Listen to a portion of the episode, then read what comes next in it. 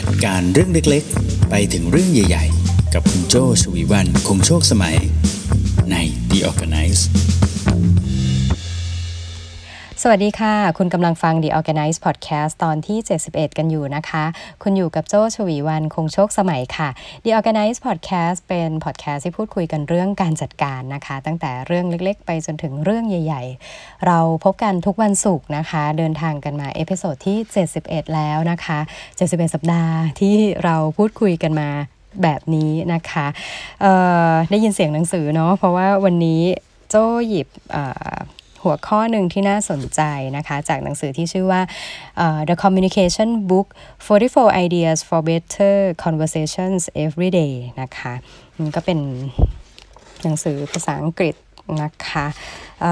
โจ้เจอหัวข้อหนึ่งน่าสนใจนะคะก็คือเขาพูดถึงว่า why meetings take so long นะคะอันนี้ไม่จำเป็นต้องรอเป็น virtual meeting นะคะ meeting ปกติทั่วไปเราก็พูดเรื่องนี้กันประจำเลยว่าเอ๊ะทำไม meeting หนึ่งมันใช้เวลาเยอะจังแล้วก็จบ meeting ทีเหนื่อยเหลือเกินนะคะซึ่งเจ้าการ consume เวลา meeting นี่ก็เป็นปัญหาโลกแตกเลยนะคะอย่างหนึ่งก็คือเราตั้งใจว่าจะใช้เวลาประมาณนี้ปรากฏว่าถึงเวลาใช้เวลามากมายก่ายกองเลยเราจะมีวิธีการยังไงนะคะยิ่งโดยเฉพาะช่วงนี้มีตติ้งสามารถเกิดได้ทุกที่เลยไม่ใช่แค่การเดินทางไปอย่างเดียวvirtual meeting สามารถที่จะทิ้งห่าง1ระหว่างมีตติ้งภายใน5นาทีหรือบางทีต่อกันเลยด้วยซ้ำก็มีนะคะเลยเป็นที่มาเอพิโซดนี้โจ้ขออนุญาตตั้งชื่อภาษาไทยอย่างนี้แล้วกันนะคะ4กฎช่วยลดการประชุมไม่ให้ยืดเยื้อนะคะ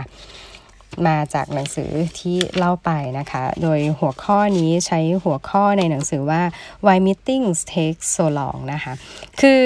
เจ้า meeting เนี่ยนะคะจริงๆแล้วมันก็จะแบ่งออกเป็น3ลักษณะใหญ่ๆนะคะ3ลักษณะใหญ่ๆที่ว่านี้ก็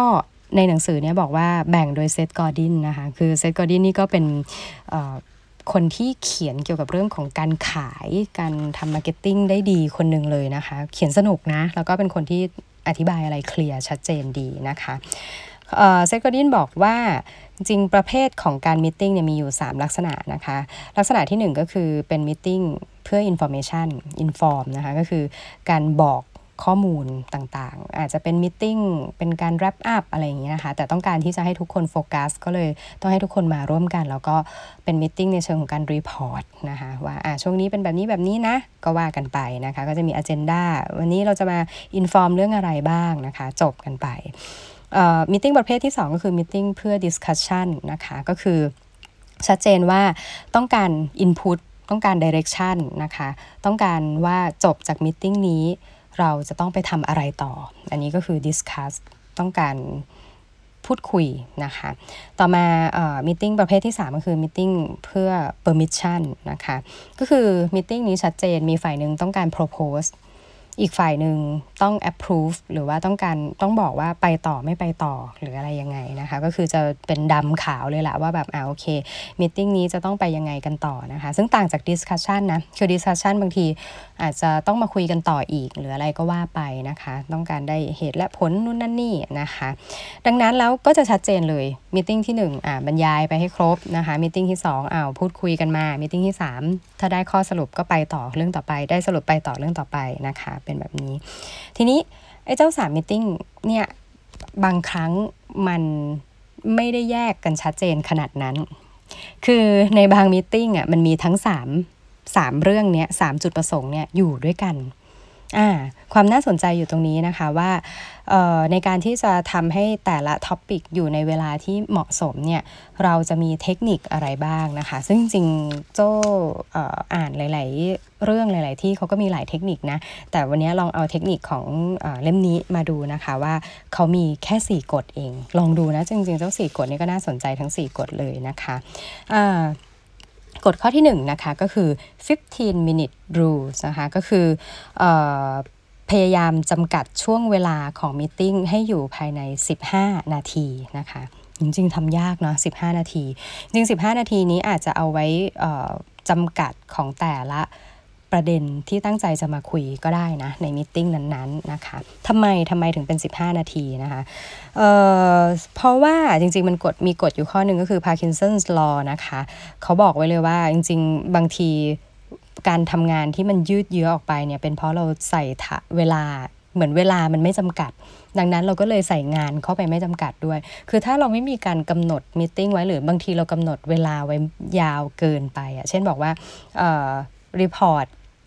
หัวข้อนี้คือรีพอร์ตใน3เรื่องแต่เรากันเวลาไว้2ชั่วโมงเนี่ยเขาโอ้โหเขารู้สึกว่าเวลามันเหลือเฟือนี่เขาอาจจะพูดยาวนานหรือบางครั้งเขาอาจจะมาเลทด้วยซ้ำเพราะเขารู้สึกว่าเราวินโดว์เราบล็อกเวลาไว้2ชั่วโมงแน่ใช่ไหมแต่ทีนี้ถ้าสมมติเราบอกว่าเวลามีจำกัดนะแค่15นาทีคัดมาเนื้อเลยได้ไหมนะคะมันก็จะทำให้ทุกคนพยายามที่จะคัดเลือกของสำคัญนะคะมา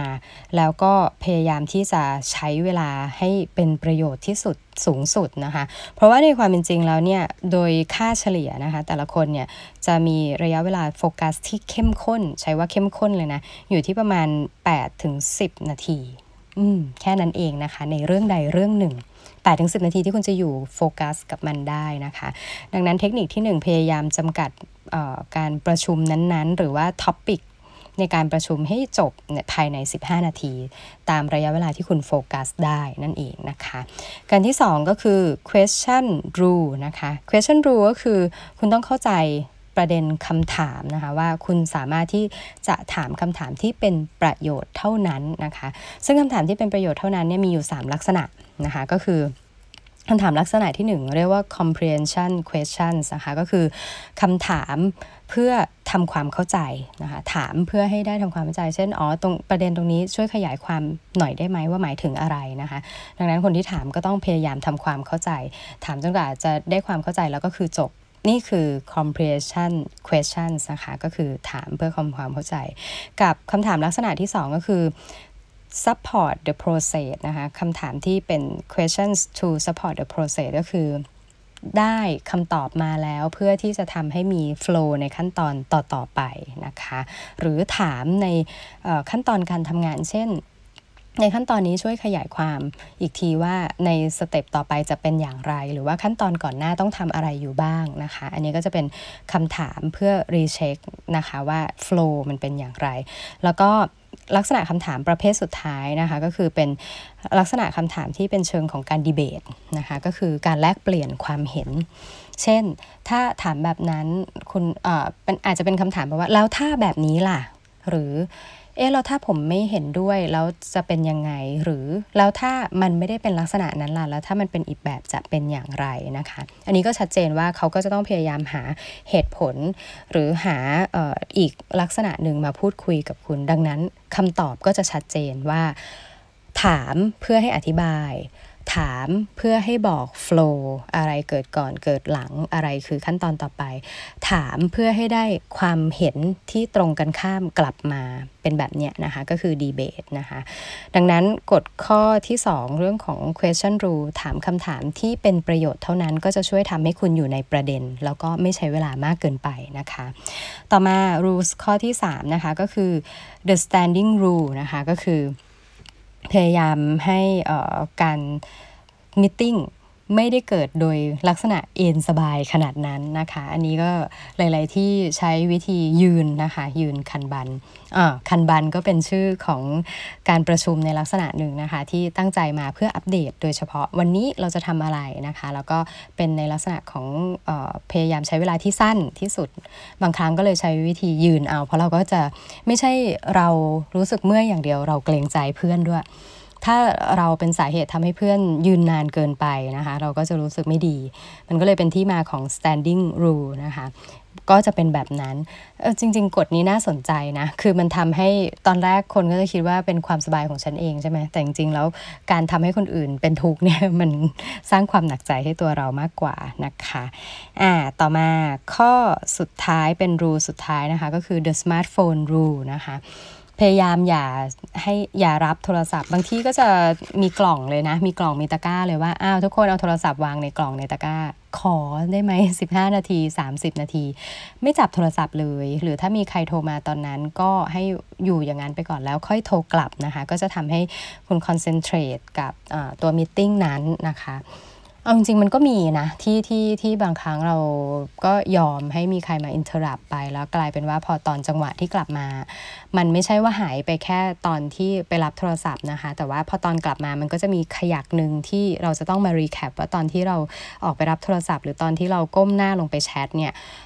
เราพลาดอะไรไปแล้วมันไม่ปฏิดประต่อนะคะทวนอีกครั้ง4กฎนะคะเพื่อไม่ทำให้การประชุมยืดเยื้อนะคะ1ก็คือพยายามจำกัดเวลาในการประชุม15นาทีนะคะอันที่2ก็คือถามเฉพาะคำถามที่เป็นประโยชน์นะคะอาจจะเป็นคำถามเพื่อให้อธิบายคำถามเพื่อให้อธิบายโฟลว์แล้วก็คำถามเพื่อที่จะแลกเปลี่ยนความเห็นนะคะข้อ3ใช้กฎ The Standing Rule นะคะลอง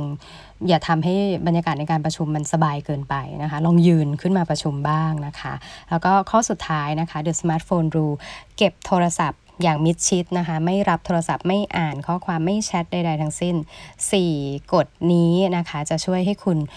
ไม่ประชุมแล้วยืดเยื้อนะคะใช้ได้หมดเลยนะว่าจะเป็น virtual meeting หรือว่า meeting ที่ได้เจอกัน physical ได้เจอตัวกันนะคะลองดูค่ะใช้ได้ดีไม่ได้ผลอย่างไรนะคะลองมาแชร์กันได้นะคะอย่าลืมฟีดแบ็กกันมานะคะไม่ว่าจะเป็น YouTube ที่คุณฟังอยู่หรือว่าจะเป็น Spotify SoundCloud Podbean นะคะช่องทางต่างๆเหล่านี้ Castbox ด้วยนะคะที่คุณสามารถให้คอมเมนต์กันได้นะคะแต่ถ้าคุณฟังด้วยอย่างอื่นนะคะที่ไม่สามารถคอมเมนต์ได้ก็อาจจะไปให้คอมเมนต์กันได้ที่แฟนเพจของ Creative Talk Podcast หรือ Creative Talk Live ได้เลยนะคะ